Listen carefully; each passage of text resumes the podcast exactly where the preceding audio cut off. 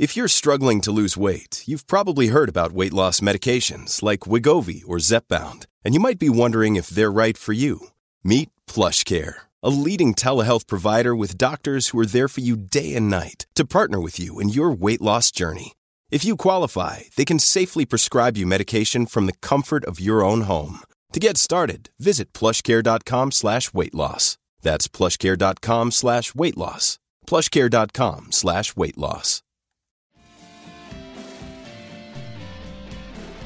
Yo, what's up, guys? You like our podcast? You want to make your own? You have all the power, all the resources you need to make your own podcast. That's right. If you haven't heard about Anchor by Spotify, let me give you a rundown. Basically, it's the easiest way to make a podcast with everything you need all in one place, and here's how it works. Anchor lets you record and edit podcasts right from your phone or your computer, so no matter what your setup is like, you can start creating today. Then you can distribute your podcast to the most popular listening platforms, including Spotify, with a single tap. Anchor is also the only place you can publish video podcasts to Spotify, which is super Ooh. important. With Anchor, creators can earn money in a variety of ways, including ads and podcast subscriptions. That's right. And best of all, Anchor is totally, Totally free. free. So download the Anchor app or go to anchor.fm to get started. That is anchor.fm to get started. It's what we use. We get a little kickback from it and we appreciate it. So if you guys want your own podcast, go to anchor.fm to get started. Peace.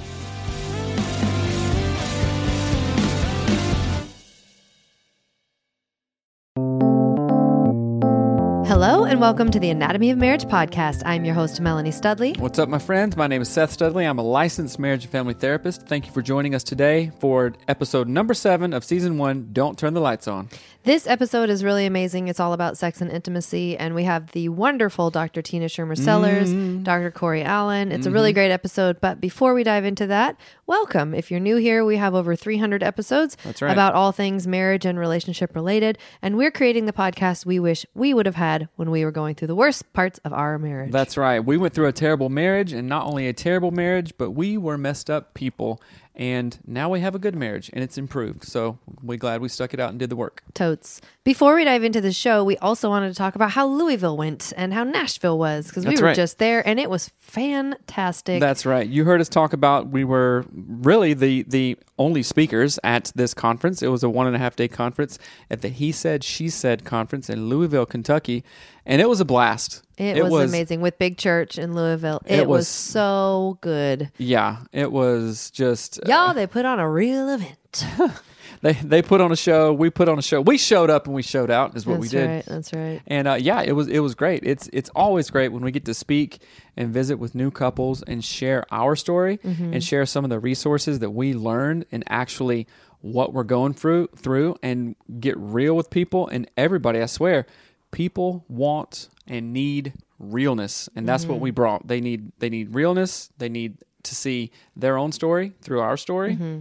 and they need tools. Yeah. So if you were there, we are so glad that you went and Yeah. it was such a blast. And if you missed it, you missed out. You we'll did, see you like, next year. Honestly, yeah. We next will year. see you next year. But You- thank you, Big Church, for hosting us. Thank you, Melissa and TJ Mm-hmm. and Mindy and Rich, and just all of the amazing people there. We have had such a great time. We loved it. Nashville was also amazing. But we just want to say a little shout out to them first, to everybody first, because it was just so, so, so, so, so good. Yeah, they put on a good event that was fun, Mm-hmm. educational. So I want to say something really quickly because it doesn't make sense if I don't reference this. Because uh, I reference echoes in this episode, and Oh, people are probably like, "What is she talking about?" Yeah. But because from season one, the original release to the new one, people I had a bunch of echoes in it that people didn't like. I loved them. I didn't like them. They were cheesy, and I loved them. uh, even my mom, when we talk about like how much we liked them, even though they were corny, but I took the echoes out. That's why you'll hear me make a joke about echoes. Thank you for doing that. Yes. Yeah. Anyway, so without any more gabbing on our part, here Mm-hmm. is episode season. What? Here is episode seven of the season one re-release. Don't turn on the lights. All right, enjoy. Last week we talked all about the wacky world of expectations in episode number six. You should know this already.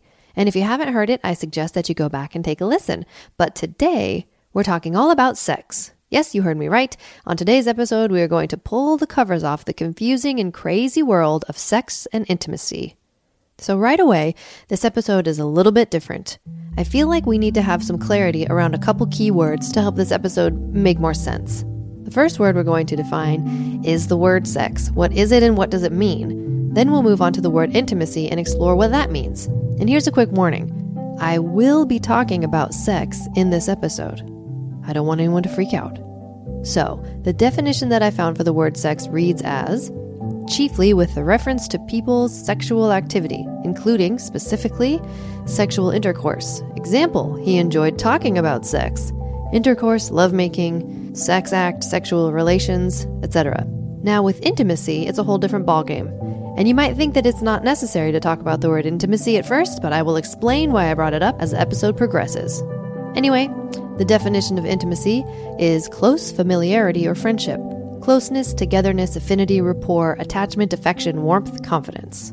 All right, now that we got that out of the way, we can get into the meat and potatoes of it all. And what we're going to do is start at the very beginning and see what kids think about sex. So I interviewed a couple of kids. The boys' ages are, Nine, 11, seven, and the girls are, nine, and four. here is what the girls had to say. Do you know anything about sex? No. No. You don't know anything about it? No. Do they talk about it at school? No. They don't talk about it at your house? No. Is it good or bad? I think it's bad. You think it's bad? How Yeah. come you think that? I just think it is. Yeah, yeah. Mom, what did I say? Oh, you don't have to say anything if you don't want to. The girls didn't have much to say, but here's what the boys thought. Is it okay to talk about sex? Uh, not really. Mom, it's fine. No, It's not? How come it's not okay? I don't like to. What do you think about it? Gross and inappropriate. Yeah. Where did you learn that? How people School. School? Yeah, people talk about it at school. I don't like it. Yeah. Do your teachers ever talk about it? No. Oh. What grade are you in? Fifth. Wow. So you're 11, Yes. right? What do you know about it? That it's gross and inappropriate. I don't know. Whenever I hear somebody's like say it, I leave. Yeah. You're like, no way. No, I'm not going over It's it. like, no thanks. No thanks. Do your parents ever talk about it? no, N- nobody talks about it at home. Do you want to keep it that way? Yes. You would you like it if your parents talked to you about No. it? No. How come? It's gross and inappropriate. I don't like it. It's my worst favorite word. So, did anyone else grow up like this? Because I know I totally did. I mean, I remember as a kid that sex was like the one thing that you knew you couldn't talk about. And so, looking back, I'm asking myself as an adult, what does that secretive culture lead to? I didn't have to look far to find the answer. This is Allie again, who you'll remember from episode. Uh, wait, I have no idea what episode she was in. Let me find it. Aha, found it. Okay, you'll recognize Allie from last week's episode. I edit so many things I don't know what I'm doing. Okay, here she is. I struggle with the like sex feels really gross to me. Feels gross to talk about, feels gross to think about, feels gross to just no, gross and wrong. Like it doesn't feel like it's something um, appropriate. Sound familiar? Gross and inappropriate. And I think a lot of that is because the generation that I grew up in, there was like this not like it's not like a scare tactic. I think it works really well at times, but there was a lot of like in like youth group and church ministries and stuff, a lot of like true love waits and like sex isn't like don't have it before marriage and it was kind of scary and almost told that like if you did it then you were totally wrong. And so I have a lot of negative views on that. So, Allie is in her late 20s, and she said pretty much exactly the same thing as an 11 year old boy. And to me, this really says a lot about the way that our culture in general views sex and sexuality. So, let's go back and try to figure out why it is so hard for us to talk about this dirty word. What do you think the most common barriers are to intimacy and relationship? Oh, I think that there are so many. I mean, talking about it. So mm-hmm. if we can't talk about it, then how do we navigate it? This is Dr. Tina Schermer Sellers. What if we don't know anything about it? What if we've never been given any education about it? Tina was one of Seth's professors up at Seattle Pacific University. The lady is amazing, so I'll just let her introduce herself. So do you want the formal name? Or Whatever. You Right, can just right. whatever Okay. you want to share. So, um, so my name is Dr. Tina Schermer Sellers, and I'm a licensed marriage and family therapist, a certified sex therapist, and sex therapy supervisor. And I'm a medical family therapist. And I've been teaching at Seattle Pacific University in their marriage and family therapy program for about 24 years. And I launched the Northwest um, Institute on Intimacy a couple years ago, which has the purpose of training family therapists to become sex therapists and to specialize in spiritual intimacy. Because what most people don't realize is family therapists and couples therapists don't get training in sex therapy, even though most people walk in bringing sex therapy stuff with them. Okay, you heard that, right? You caught what she just said. I'm going to replay that so you get the full weight of that. And I'm not going to put an echo on it because I've been getting a lot of complaints about the echoes. I don't know what to do about it because I love me an echo, but whatever. Here's Tina's clip again. Family therapists and couples therapists don't get training in sex therapy, even though most people walk in bringing sex therapy stuff with them. With them, with them, with them. Oops. But seriously, though, when I learned that most family therapists don't have sex therapy training, it was just so shocking to me. Like, is sex not a part of families? Is it not a part of marriages? How are we excluding this? Why are we excluding this? We asked Tina her thoughts. Sex is such a loaded topic with so many couples, and I believe we really set couples up to not know how to do intimacy well at all in mm-hmm. our culture. Mm-hmm. We don't provide any comprehensive sex education. We make it completely silent. The mm-hmm. 95% of homes are silent or silent and shaming. We provide media and pornography as our primary mode of sex education.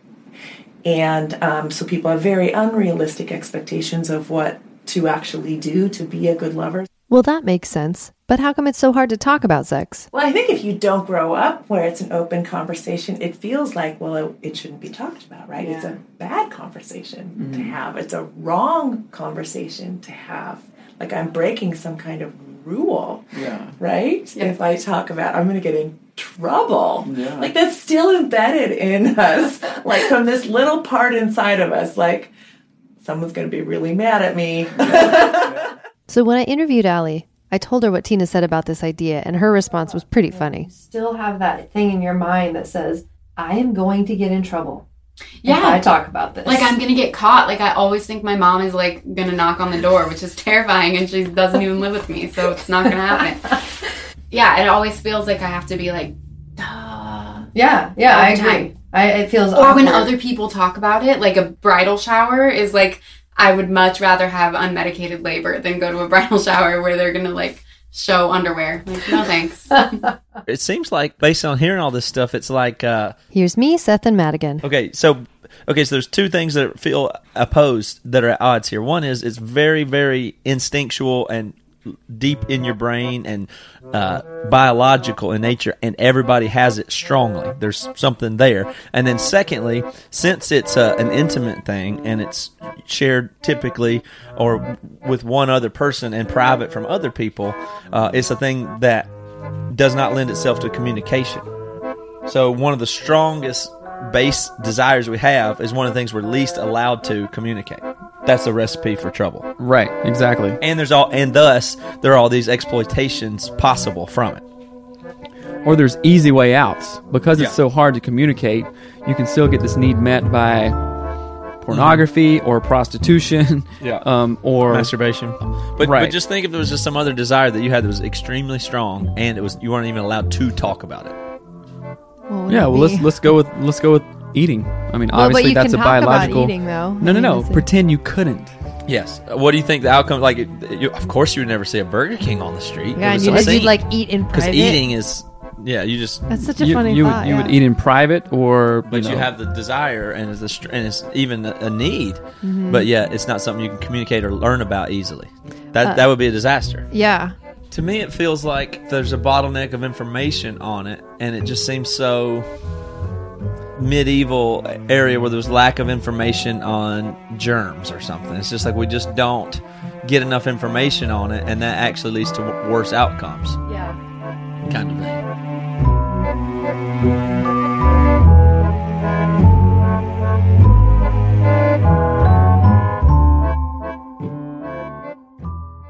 Schnarch calls this an elicitation window. This is Dr. Corey Allen again, who you heard back in episode 5. I'll let him refresh your memory about who he is and what he does. Married 23 years, two kids, a nine year old and an 11 year old.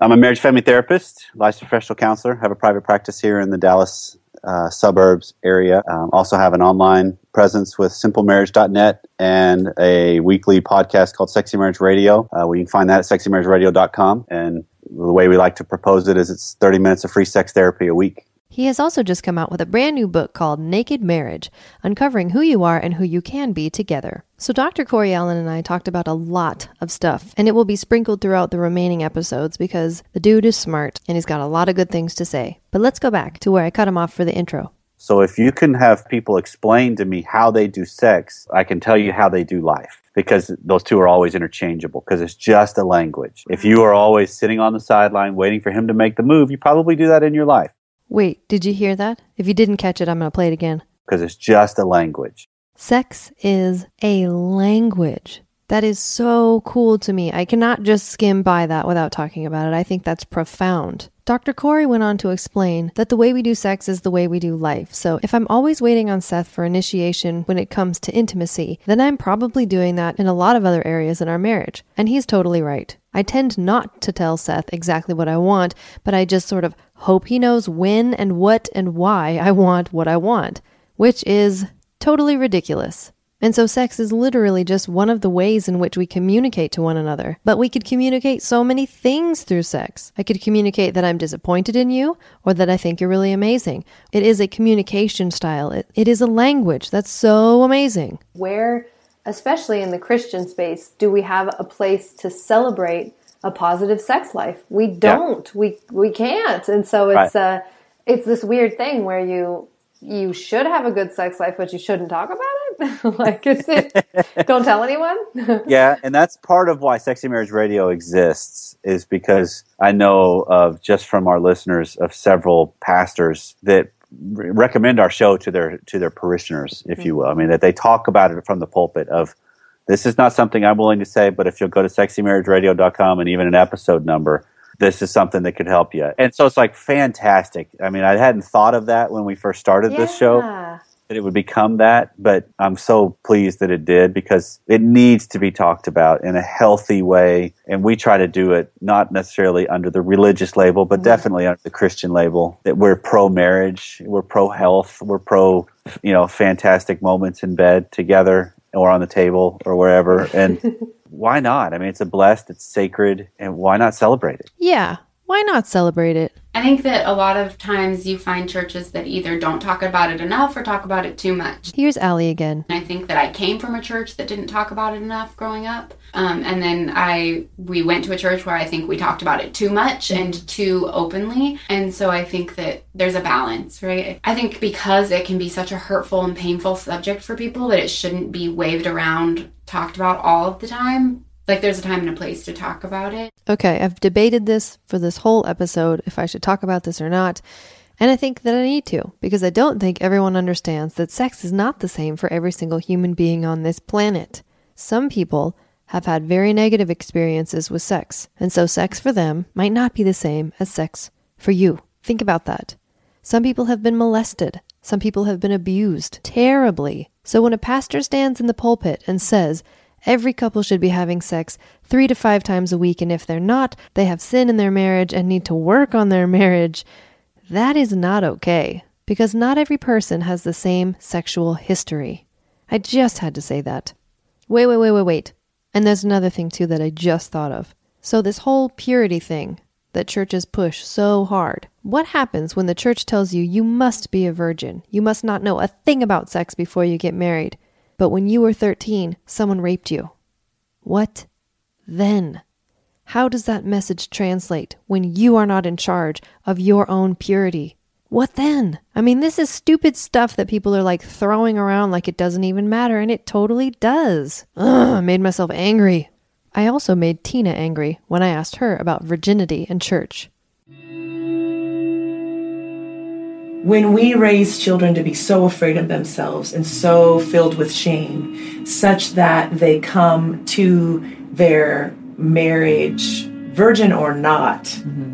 and then spend the first decade of their marriage with incredible sexual dysfunction we have not done it well, right? So the issue is not virginity. That is not the issue. The issue is how do we raise them well so that when they move into a committed relationship, if that's what they decide to do, they embrace their sexuality well. They know how to live in relationship to their sexuality in a way that they feel really good about their body and sexuality, and they can do relationship in a way that honors themselves, honors other, and honors their relationship with God. And they're in it. They're in the world in a way that's generative, mm-hmm. right? That's what I think is important. Yeah. This whole idea of premarital sex or no is we're spending our time on the wrong question yeah. and we're wasting our time not spending time on the right questions, and, I think. And there's a lot of cleanup afterwards. Ridiculous right. amount. Yeah. So, as I continued into this episode, I realized that there needs to be a full episode dedicated to the cleanup, the stuff that we go through if we do have a history of sexual abuse. And I know that episode is not going to be for everybody, but I feel totally led to make it, so I'm making an extra episode in this podcast. It's not going to be 12 episodes, it's going to be 13 because I love you guys. But just know it's going to be kind of heavy, but it will be full of amazing and wonderful insight from these professionals that I interviewed. So, yeah, I'm pretty excited about it. But let's continue on with this episode. So, Tina has spent some time researching why Christianity is so sex negative. So, I thought, how did Christianity become so sex negative? It just didn't make any sense to me. So, I went looking and I couldn't find anything sex positive in Christianity. So I went looking further and I went into Jewish history and I found some beautiful stories there. And there actually is this one story that's like from 500 BC that is about these um, Jewish rabbis that were in this one village and everybody was being a, a, bit irresponsible with their sexuality in the village and the, the, rabbis were all a little upset about it and they didn't quite know how to manage it and so they went into the temple and they were begging god to help subdue the villagers and they were you know begging god and god said no and they begged god and god said no and they did this like three or four times and finally god acquiesced and said okay okay. okay okay and out of the holy of holies jumped this lion of fire that went over the village. And the next day, the hens stopped laying eggs, the artists stopped creating. A depression mm. settled over the entire village. The rabbis realized that the core sexual desire was the same desire that was at the core of all creative desire. And so they went back into the temple and they said, Well, okay, but can you give us back the creative desire, but just not that one? And God said, No, no, no, no. All great desire must be managed. You can't have one without the other. And they said, okay, well, can you give it back to us, just not as strong? And God said, fine. Wow. And I loved that story because I think it's really true. Because as a therapist, what you find is when people are really depressed, they don't have sexual desire. That goes too. You can see that sexual desire is like this blooming desire that very much comes from a place of fullness. So, we're going to continue to explore the way that Dr. Tina sees sexuality and intimacy because it is so different from everything that I learned as a kid and growing up that it was very hard for me to wrap my mind around what exactly she meant when we interviewed her that day. And so, to get a better understanding, Seth and I took a little trip. So, we flew out to Colorado to join Tina and the Northwest Institute on Intimacy's Passion for Life Couples Retreat. It was amazing. You can bring it up to the forward door and we will make sure it gets checked. But let me tell you something funny. People don't really know what to say when you tell them you're going to an intimacy retreat. He said we could get to, um, if we were in a Ferrari. Here's me, Seth, and Matt again, talking about how funny the pilot was on the flight to Denver. Driving straight, we would be going 500 miles an hour, and he goes, which would be hard over the Rockies or the Sierra Nevadas for that matter. like he was the weirdest. It was awesome. So you're free to get up and go square dancing in the aisles. But anyway, so we went to we went to a conference in Denver. We mm-hmm. flew to Denver to be with Dr. Tina Schermer Sellers and this conference in a, in a thing mm-hmm. in a group setting on a for an intimacy retreat, and I it would was think that would attract all manner of weirdos. well, Right. So, um, an intimacy retreat uh, for weirdos, right? So, it seems like we, only weird people would be comfortable going to it. so only weird people or people who understand, like, oh, well, you know what? Our cultural notion of what human sexuality is is really messed up, right?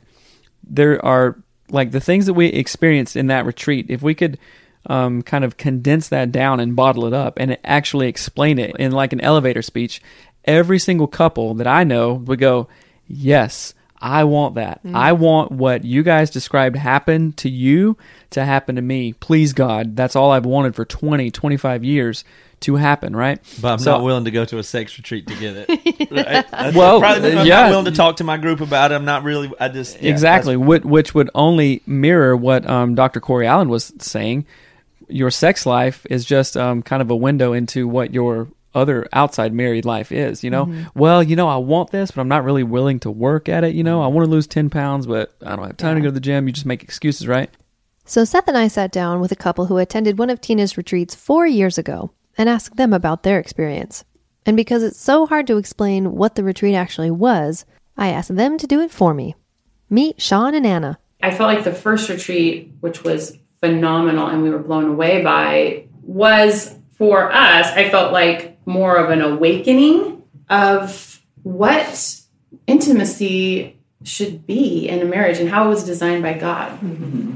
And and I think the foundation of our belovedness that is not even spoken of in our society. And so I think Tina brings that and sort of opens the eyes of the participants to you are beloved and you should be treated as such and you should be treating as such So I'm going to bounce back and forth from three different conversations because I think there's a really beautiful idea in here that I want to express, but I don't want to narrate the whole thing. That seems pretty boring. But it was sort of an awakening that I had when I talked to Tina that Anna mirrored and Tina confirmed. So here's a snippet of my interview with Tina. You did say something though that I thought was really interesting. We were talking about the way that society has made us view our own bodies as being not good enough, not the right shape or size, or whatever. Here's what Tina actually said. claim your body, see it as a good thing. We get so many messages that want us to see our bodies as something perverted or bad or not good enough or not the right shape or whatever. And really, we need to see it as a gift and wonderful if we're going to allow ourselves to have our own sexual desire, let alone share it with our partner, mm-hmm. right? And we have to often do a whole lot of work because we have an economy that's based on us not feeling good about our body. Back to what I thought. And you said something like that made me think of when we want to be intimate with our spouse, we are essentially presenting ourselves to them, which I had never really thought of that idea.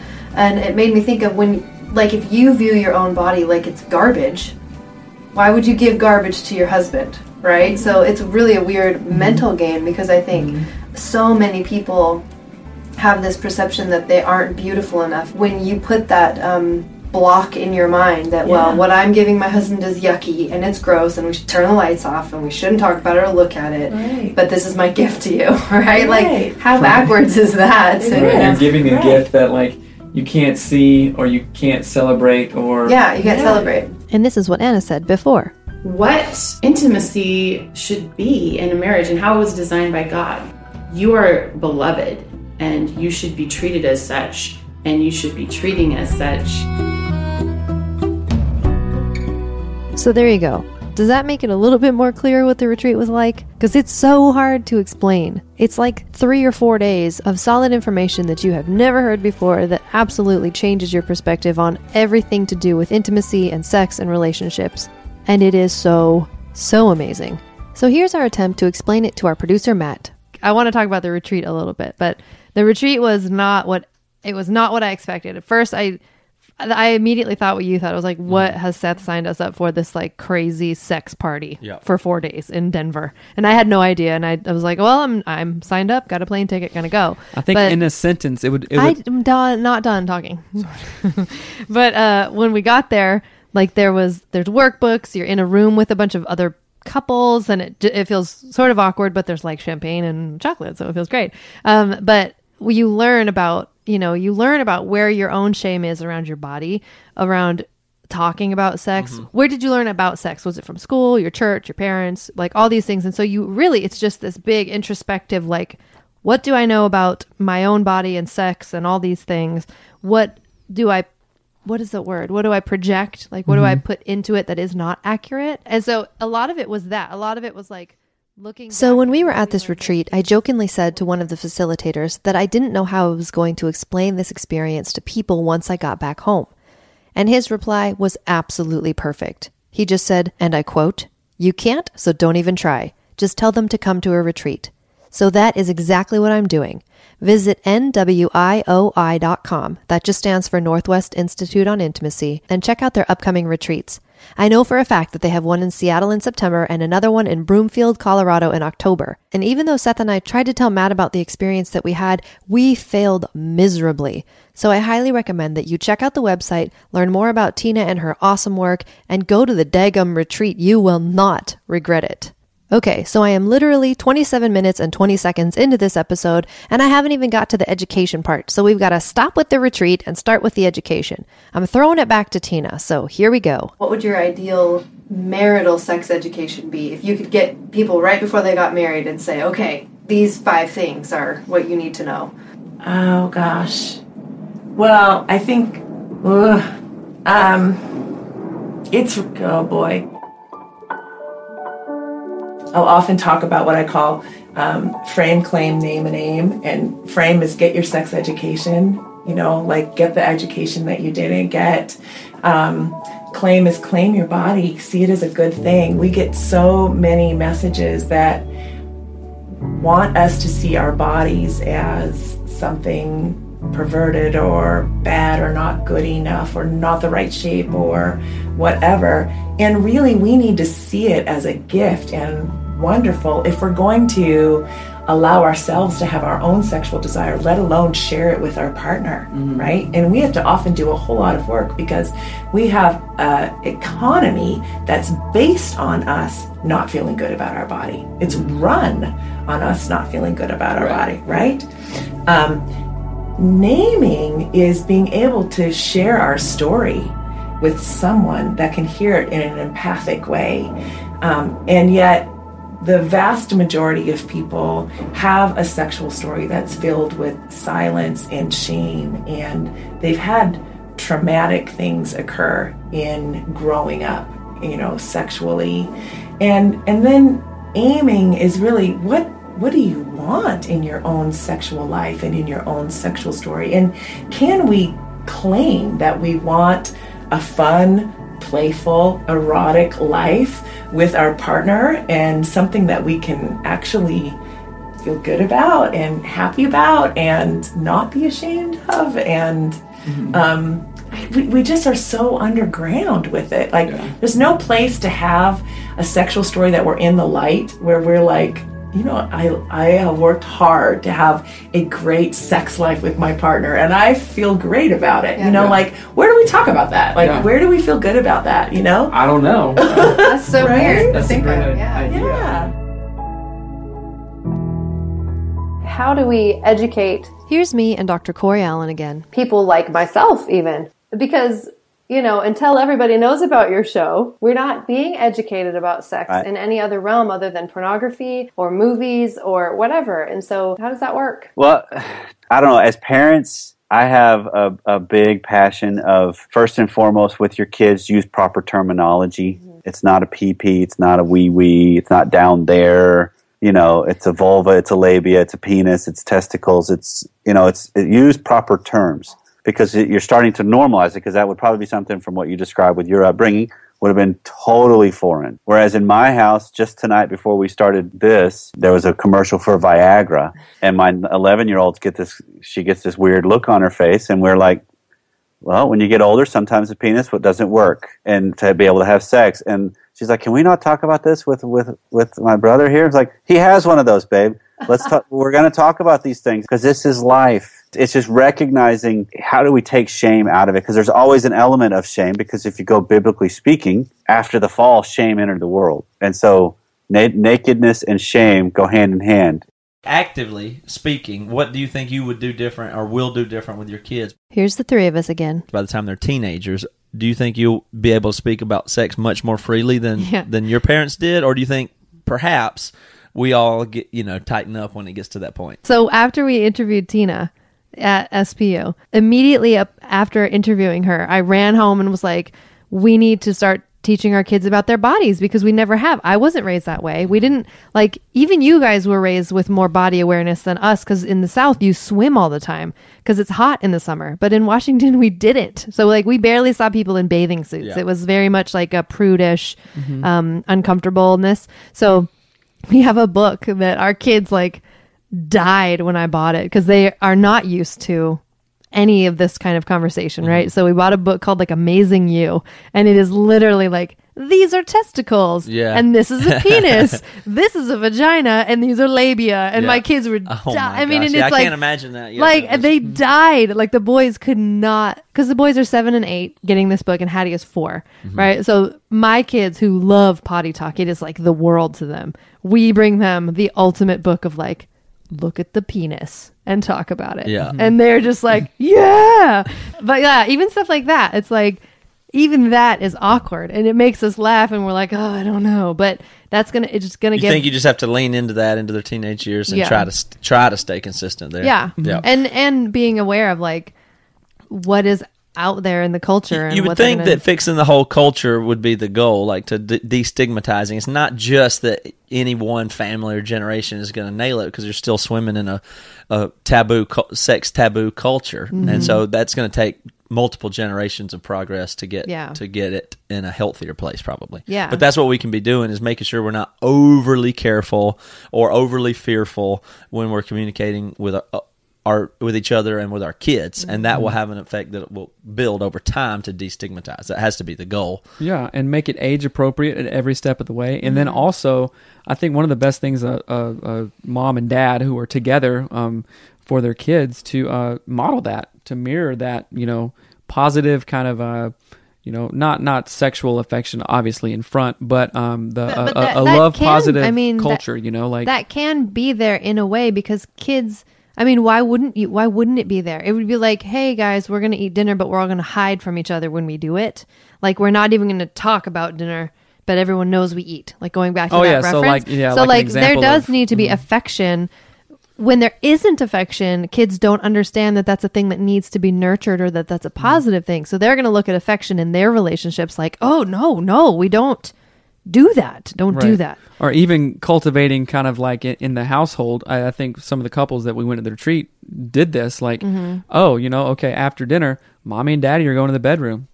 Mhm. Don't don't disturb us. This is our time. You guys can watch a show, but we're going to be in there. Mhm. You know, and of course they're not going to figure out what you guys were doing until they're 18 and thinking, oh wow, you know, um, 18, huh? You're a late bloomer.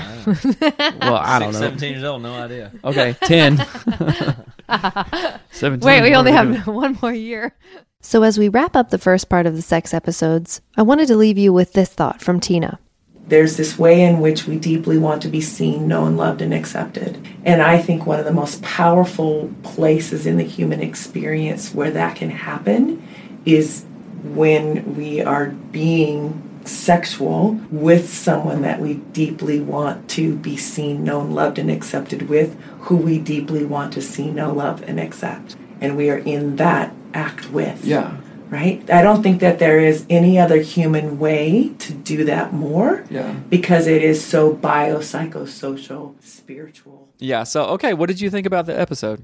One of my absolute favorite things about this episode is the the amazing, unintentional but awesome overlap of the kids saying sex is gross and disgusting, don't talk about it. And Yep. then my friend Allie saying sex Yes. is gross and disgusting, don't talk about it. And I was like, what? Isn't that crazy? I just thought that was I mean, as an audio engineer, I was like, this is a dream. this is this is gold, This is right? it.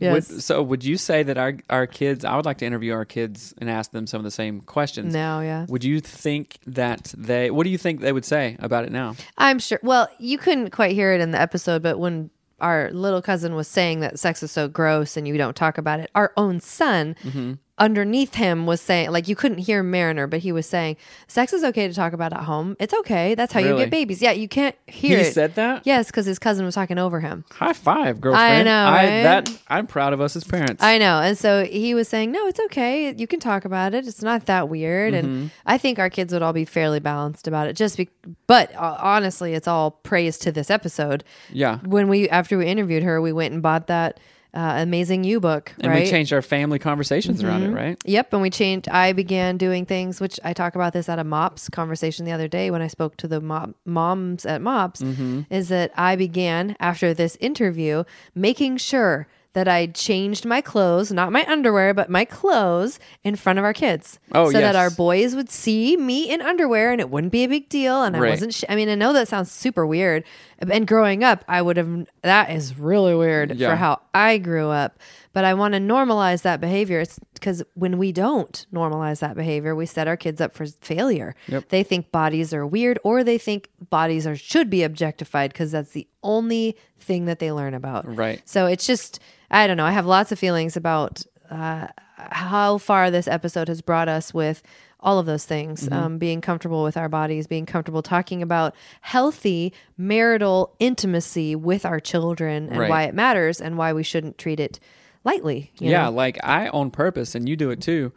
We say, "Hey, kids, check this out," and I kiss you, Mhm, right? yeah. Or or you kiss me, or whatever, and we hug because we want to we want to model really positive. exactly. We want to model that, and you know, like we've said before, more is caught than taught, Mhm. right? So if kids see us modeling, oh, dad kisses mom, mom kisses dad, okay, Mm-hmm. They that's- enjoy that's each other. Mom and dad enjoy each other. yeah. Right. So what does that do for them 10 or 15 years down the road? Mhm. They're going to seek out healthy relationships, hel- Mm-hmm. healthy romantic relationships and look for a partner, you know, a husband or wife Mhm.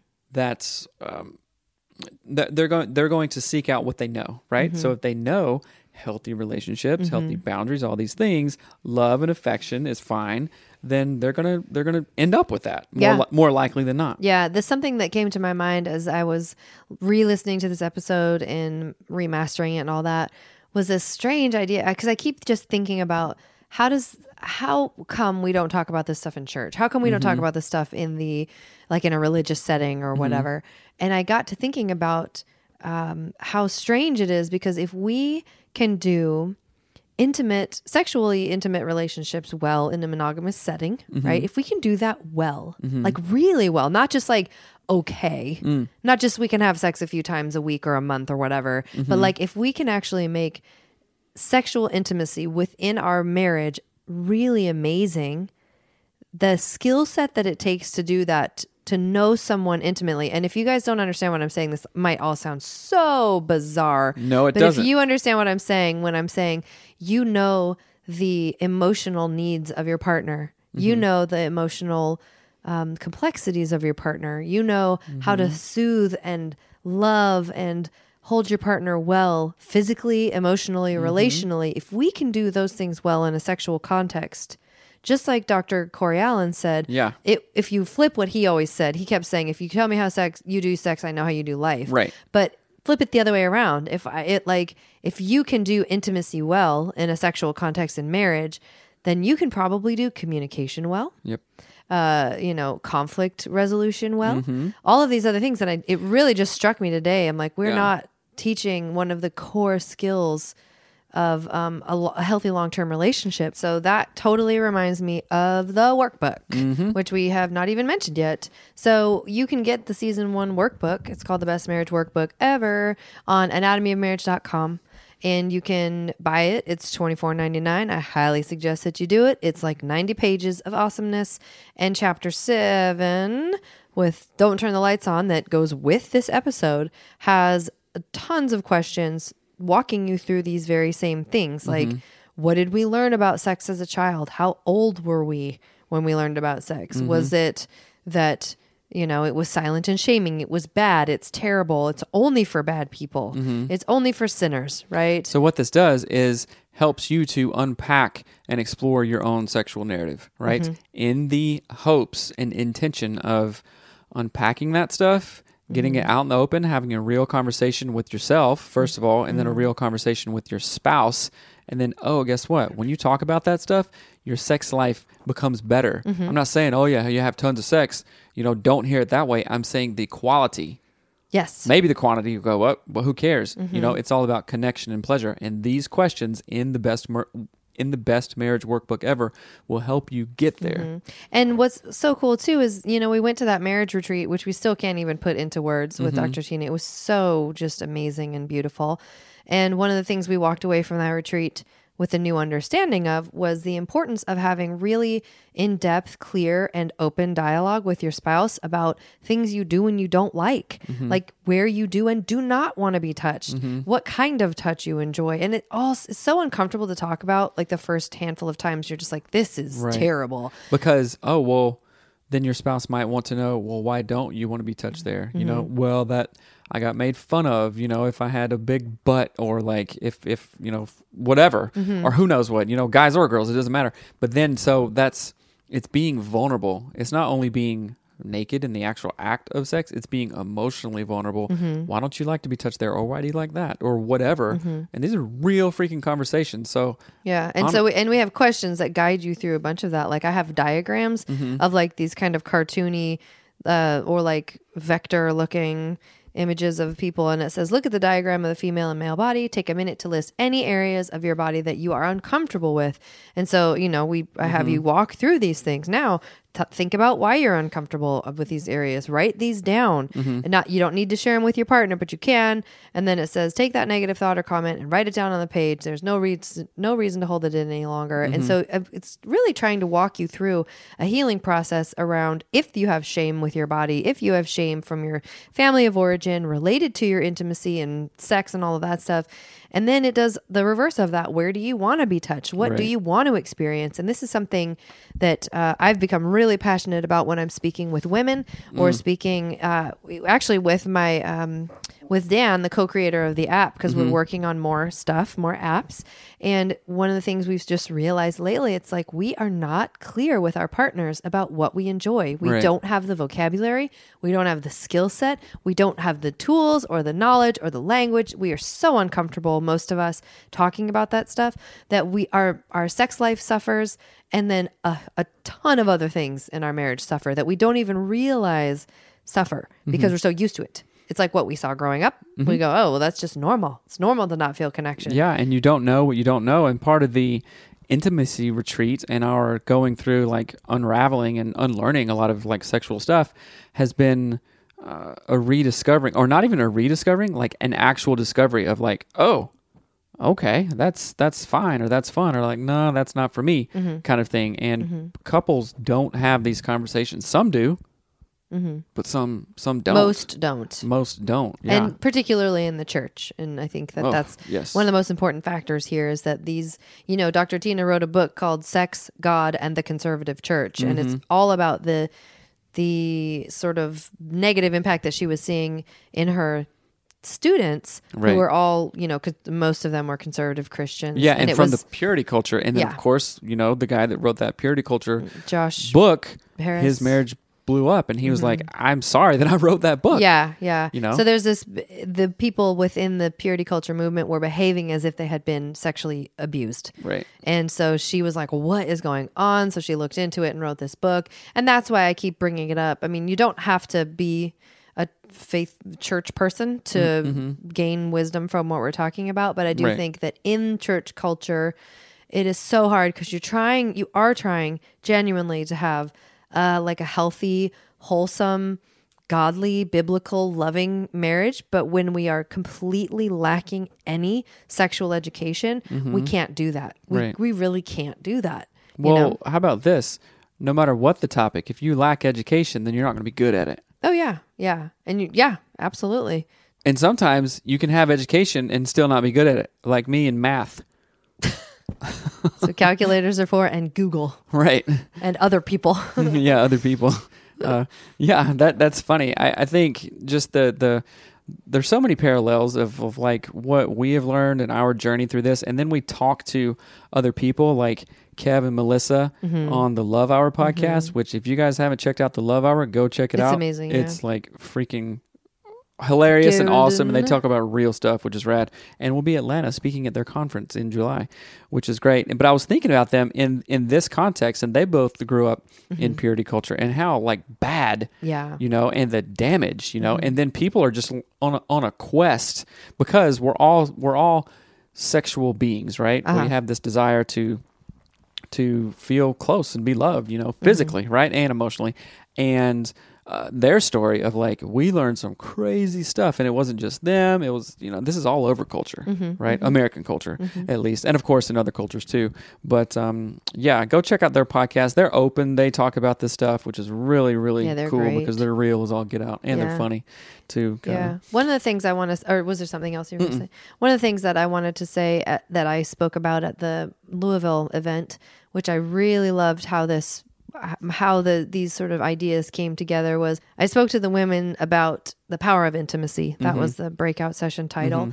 And I used this idea. I don't know if you've heard this before, but you know, there's that that terrible experiment that like the Nazis did, I think, where Mhm. they had babies Right. that they just gave them food, water, blankets, and a Mhm. bed, Mhm. and they didn't touch them. No touch, And right. they didn't do any of that stuff to see what would happen, and Mhm. the babies died. Right. So it's called failure to thrive, and that also that goes back to attachment theory and yeah, Yeah. it's it, And the yeah. the premise of I mean, what you take away from that is that love, affection, a, a nurturing kiss, a hug, snuggles, Mm-hmm. physical touch. physical touch is life giving. Right. Not just like, oh yeah, I mean, you kind of need that. Right. Like if you don't have it, your brain is deficient. It Right. lacks the things it needs if it is lacking love. Yes. And so that and the same thing like with, you know, kids who are sent to orphanage, orphanages Mhm. at you know five or six or 7 Mhm. they stop developing uh,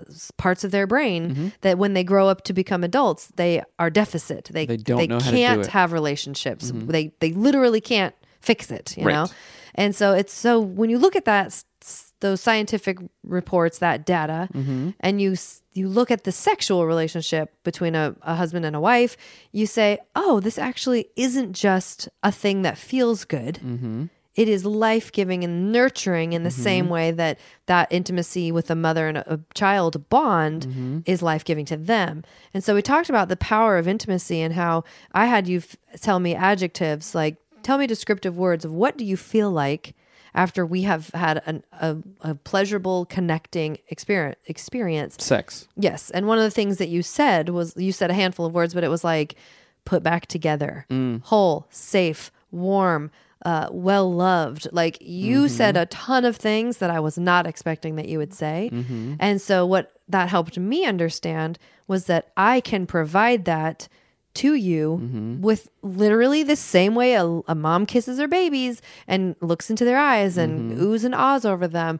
I have that power and that gift and Mhm. that God, like literally God given, Right. life giving part of me. Right. And I can share that with you. And when I share that with you in a balanced and healthy way, of course, you are not taking that from me. You're not abusing that power or privilege or whatever. It is also it's a feedback loop, and then I get the intimacy from you that Right. I am longing for because it helps you feel. It helps you tap into sort of your emotional, social, emotional love side of you, Mhm. right? All of the chemicals. My my God given thing that you don't possess that Mhm. I only have to give to you, Mhm. if that makes sense, right? Mhm. And that's kind of like what what Tina also talks about that dance, right? Mhm. Like, yeah, I'm doing what you want to do, you're doing what I want you to do, kind of thing. If did I say that right? yeah. well yeah and, and so i it's really really beautiful to watch because as you've stepped into this and like realized that power Mhm. and i'm like putting air quotes Mhm. you know because i you it's know not an abusive power. It's like No, an no, no. electrical outlet. It is power, gives power, not yeah. not controlling. and i'm not saying that in a weird way but I, actually well i shouldn't speak because i don't know it because i'm not a man but You're not I- a man. i'm not a woman you do that all the time. I know. You say the wrong word. Right. But I see you feeling empowered. Mhm. You know, like it's when a kid learns how to ride a bike, you know, "Oh, I can't do it, I can't do it. Or. I didn't know that I could do this and boom, they did it. You step into that strength. Do you Mhm. have you ever witnessed like yes, how like proud they are. and Mm-hmm. or they when a little kid, like a baby starts show you. walking, the pride Exactly. of a little baby walking. The pride, yeah. Or when our dog learned to walk up steps just the other day. Well, that was sad because now he can. Uh, I know he's run our away. baby's growing up. Yeah, I know. But I've I've seen you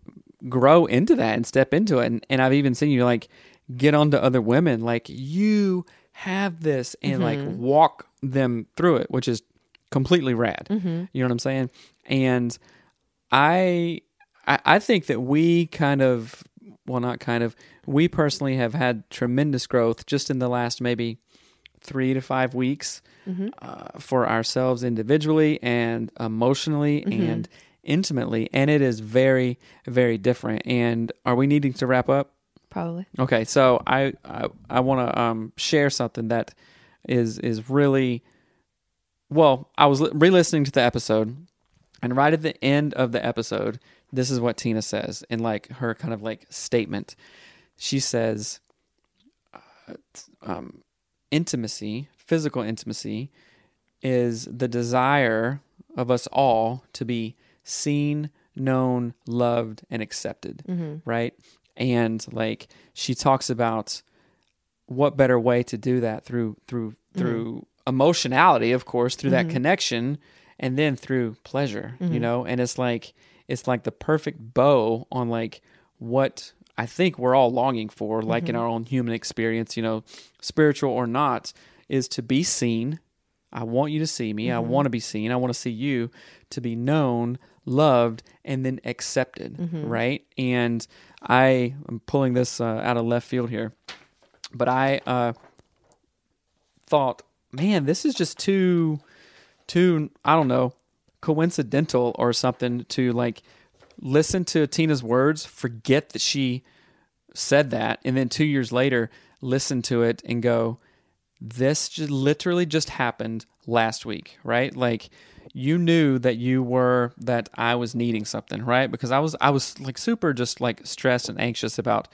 moving stuff and all these job opportunities and stuff that we may or may not have and it's it it, it was overwhelming to me, right? And you saw a need, right? So I'm going to read a letter that I wrote to you after you stepped into your like full wife womanhood. Is that okay? Sure. Do you mind if I read that? Okay, so and this this really literally goes off the heels of Tina saying being seen, known, loved, and accepted. So I wrote this to you on two three twenty, right? And I it says I need and want. This is a letter to you, um, and I and I emailed you this letter a couple days ago. I need and want to say thank you, thank you dearly. I could cry right now, sitting in Starbucks as I write this. You represent the most beautiful thing that I've ever truly known love, tenderness, and acceptance. You are my medicine. You are my respite from a bitter storm that I've been living in. You are my soft and loving place to land. You are my spiritual safe heaven, safe haven. I know this sounds weird, but I don't have a place in my own mind. Don't have that place in my own mind, and you were the only person or soul to have ever helped me to get to that place. Last night, it was like another world. I was present with myself and you. I was thinking of nothing else. I needed nothing else, and I didn't want to experience anything except to drink of your love, to feel of your skin, to hear your sounds, to smell your body and breath to have you fully and to know you fully and also give myself fully to you. You and you and you alone got me there. I feel so soft and peaceful inside. My spirit feels at rest, finally at rest, at peace. You are a balm that covered my body. You protect me from myself. You let me be myself. I can offer I can only offer you who I am, my very dearest Melanie. I love you. Your spirit is a gift to me and to the world. I see you, I need you, I want you, and I respect and appreciate you. You are truly an amazing spirit. This is why there was no mystery to me why I should marry you. You represent everything I need to heal, live, laugh, and love. You truly represent these things that I am lacking. You literally are my medicine. My spirit from long ago knew exactly what I needed. Exactly. I need to say this in a very formal way, and I apologize from all the confusion and hurt that I've caused you in this relationship. I own everything. I am guilty of that. I see these things. I see that I know I see and I know that I've hurt you. I see that I have not been great. I strive now to be great. I strive now to invite you into my heart, my mind, and my being. I've never known this kind of love and realness before. You are my introduction into greatness, and I can only give you in return my heart, my devotion, my teamwork, my dreams, my attention, my excellence, my work, my body, my love, and my very anything. I freely give this to you because I trust you explicitly with anything. Thank you. And then I talk about, like, okay, that was super uh, serious and, and heavy, but it was really like exactly what I needed. And this isn't coming from like some weird codependent thing or anything. It was realizing a lot about myself as a man, culturally, spiritually, and how I grew up. And like then understanding and accepting that gift of not like, I need you to be complete and whole, you know, you complete me. It's not that. It's like, you are my helper to um it's like a puzzle piece i guess you know Mhm. it's like okay this puzzle is fine but when this puzzle fits together you being the other puzzle piece Mhm. just opens my heart and it it's really really hard to explain Mhm. but it feels like Mhm. let's go Yeah. you and me we we are we can do anything Mhm. and i'm not just talking about sex i'm talking this is like way beyond sex right and i hope people understand that Yes. and and i hope you understand it and i hope the wives or whoever understands it this is not about sex well just like the post you did today Yeah. sex is not about sex Yeah. right Yeah. it's about spirituality it's about connection it's about pleasure it's about this like meta thing that's um, we don't know i haven't known that i didn't grow up that Mhm. way family of origin culture doesn't show us this stuff but like seeing that is like oh my gosh what a gift that Mhm. you were able to to allow me to see Mhm. right and i can give you that gift through um, making you feel uh, captivating Mhm. protected loved Mhm. higher than any other woman in my life Mhm. kind of thing you know Mhm. like you how about this through that through your gift of not just your body not just sex again who who you are as a woman and that that spirit that you have like added to my heart Mhm. like literally made my heart bigger Mhm. you know what i'm saying Yeah. and it feels so amazing Yeah. Yeah. so amazing right and i i know that it may feel different for for for women you know Mhm. but um No, I don't. I just don't. I don't think it's different in that way. That um, I think the way that you were just saying, I want you to feel captivating. I want you to feel like above other women and all of that. I think in the same way, I was trying to think of what's the complementary version of like what do what do you make me feel? Mm. And we talked about this just recently. Like when you make me feel safe, Mhm. when you make me feel beautiful, Right. when you show me that I am above other women, when you show me and you prove it with your behavior and Mhm. you uh, protect me and it's almost like i'm gonna do all the funny stereotypes but like you're like a lumberjack viking Yes. police officer firefighter like you're Ooh. all the things And a cook. and a cook uh, you're a guy fieri that's money my brother welcome to flavortown Pow, pow, pow, pow, pow. but it makes me think of when i feel that from you those uh, it's the, it's the same vibe i guess if if you can translate that type of love, that type of safety you're providing for me, for you're caring for our children, you're watching out for me. You're like the the uh, male elk in the herd who's like gonna kick the other elk's butts if Yes. they come around, right?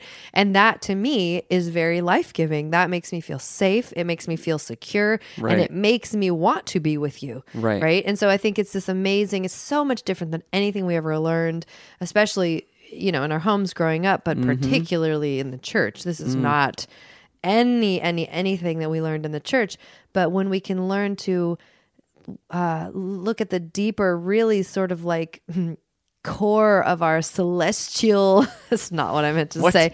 Celestial what's the word i'm trying to say? I don't know. Um like the way that god has designed us to be Mhm. you know as a man and a woman and married and all of that. I think when we can get to that place it truly is stunning and amazing. And it's so life-giving in a way that we Mhm. we literally have never experienced. And Yeah, one of the one of the really quick things that i think is really funny i said it at the event is that you know with with our children it's very easy to understand affection and the impact of positive nurturing and all that Mhm. stuff. It's very easy to see that with a toddler or a baby because all you got to do is like coo and caw and their caw, coo in their face and kiss them and like oh crow. and yeah and then now oh now we're this oh was so sweet and they're happy and I'm happy. But that's harder to teach in an you know in a married adult sexual context.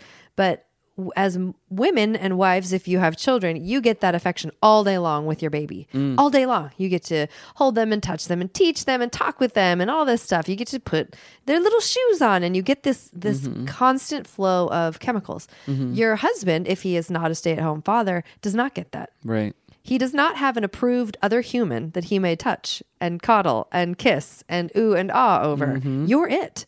Right. And so please, women, do not hear me being like, ladies, it's your responsibility to make Right. your man happy. No, that is not what I'm saying. No, because on the on the converse of that, yeah, uh, mom, and there's the, the research uh, bears this out. Like stay at home moms or the stay at home parent who's who are with kids all day, Mhm, like yeah. say Can be man. It like can a be man. five or six year old, you know, just touching and wanting everything. Then Mm-hmm. the last thing that that person wants at the end of the day is like their spouse to be like, ooh, you know, hands all over them, like don't touch me. Yeah. Right. But your So it has the spouse can opposite- come to you with a life giving Yeah. energy of Right. passion and desire, which sounds Right. so opposite of what we know. It sounds very uh depleting like that concept even sounds depleting Right. like your partner coming to you wanting something sexually sounds depleting Right. but if you have this really giant paradigm shift it is not depleting at all it's very life-giving it's uh, and which is god's design for it Right. it is the the Yeah. total design for it is life-giving It's crazy. Remember when I talked about I went to Dubai and I didn't literally touch anybody Oh, for yeah, seven days? I lost my mind. Yeah, he was by himself. And then I love my favorite part of the story is I went to the airport and got a massage. That does sound shady, but it, It was was, really not. funny. it was like a, a chair massage, like in the middle of the airport kind of thing. But yeah, physical touch. Man, and I just feel bad for people in prison, honestly. Oh, well, I mean, yeah. they deserve to be there, sure, but actually, I don't feel bad for people in prison. I, I can I, I can understand why prison is even much worse than we think Yeah. because you Yeah. don't, you don't get touched. but it just is it's interesting and I, I want you guys to go to anatomyofmarriage.com to get the workbook for episode number seven. Don't turn the lights on because these are conversations that we want you to be having with your partner. We want you to be saying, wait, what did I learn about sex? What do I have shame? Do I have um something that I need to heal from? Do I have someone I need, do I need to go to a therapist or whatever? How about this? As a therapist with literally thousands and thousands and thousands of hours of counseling, you do have sexual shame. Mm-hmm. You do have wounds. You do have things that you can grow from. And if you guys have a brain at all, and if you're smart, which you are because you listen to the show, seriously buy this workbook. I'm not trying to say, oh, you're going to have sex, you know, f- uh, 10 times a week and every day. No, you will heal wounds that you didn't know you had, and then you will have more connecting, more pleasurable in sex with your partner, right? If you buy the workbook for $24.99, which is cheaper than anything you could even think about, um, and just read the chapter on sex, it will be worth it yeah. it, That's- it absolutely will be worth it. So this is just like, I wish that we had this workbook eight, ten years ago. Mm-hmm. Oh, yeah. we'd have like ten kids. No. Absolutely. And so next week's episode is a follow up to this because I could not just make one. This Mm-hmm. episode was too good. We've got too many amazing things from Dr. Tina that we still wanted to share and from Dr. Corey. So next week's episode is called It's Complicated Mm-hmm. and it is about the, sort of the flip side of the healthy sexuality conversation where what, how do you navigate things when there's been abuse? Right. What do you do? How, I mean, how does it impact things in sort of the bigger picture? So that is a, also a great episode. It is a very challenging episode to listen to. I will give you warnings before we dive into things next week because it's a lot. But again, we really encourage you go to anatomyofmarriage.com. Click on the orange workbook link. Buy the workbook. It's amazing. Please share the show with your friends. Do not hoard all of this amazing goodness to yourself. You you greedy little turd. Share it. Um, and also, please rate and review the podcast on iTunes. Yeah, it but helps us not not a bad rating. I mean, y'all don't do that. Yeah, give us Don't- something don't good. even do and that. and also again, we talk about growth mindset. We do this all the time. You can get a free work free book, audio Audiobook. book on us if you go to audibletrial.com forward slash anatomy of marriage. You can literally pick any book you want. Any book ever. Mm-hmm. Any audiobook. any I would recommend some growth mindset. I would I would recommend Tina's book. Hers Uh, isn't an audiobook yet. But yeah, go to audibletrial.com forward slash anatomy of marriage to get a free book on us. It helps us out and it helps you out. It grows your brain. Uh huh. All right, people. All right. Thank you so much. And we will see you next week. Later. Bye.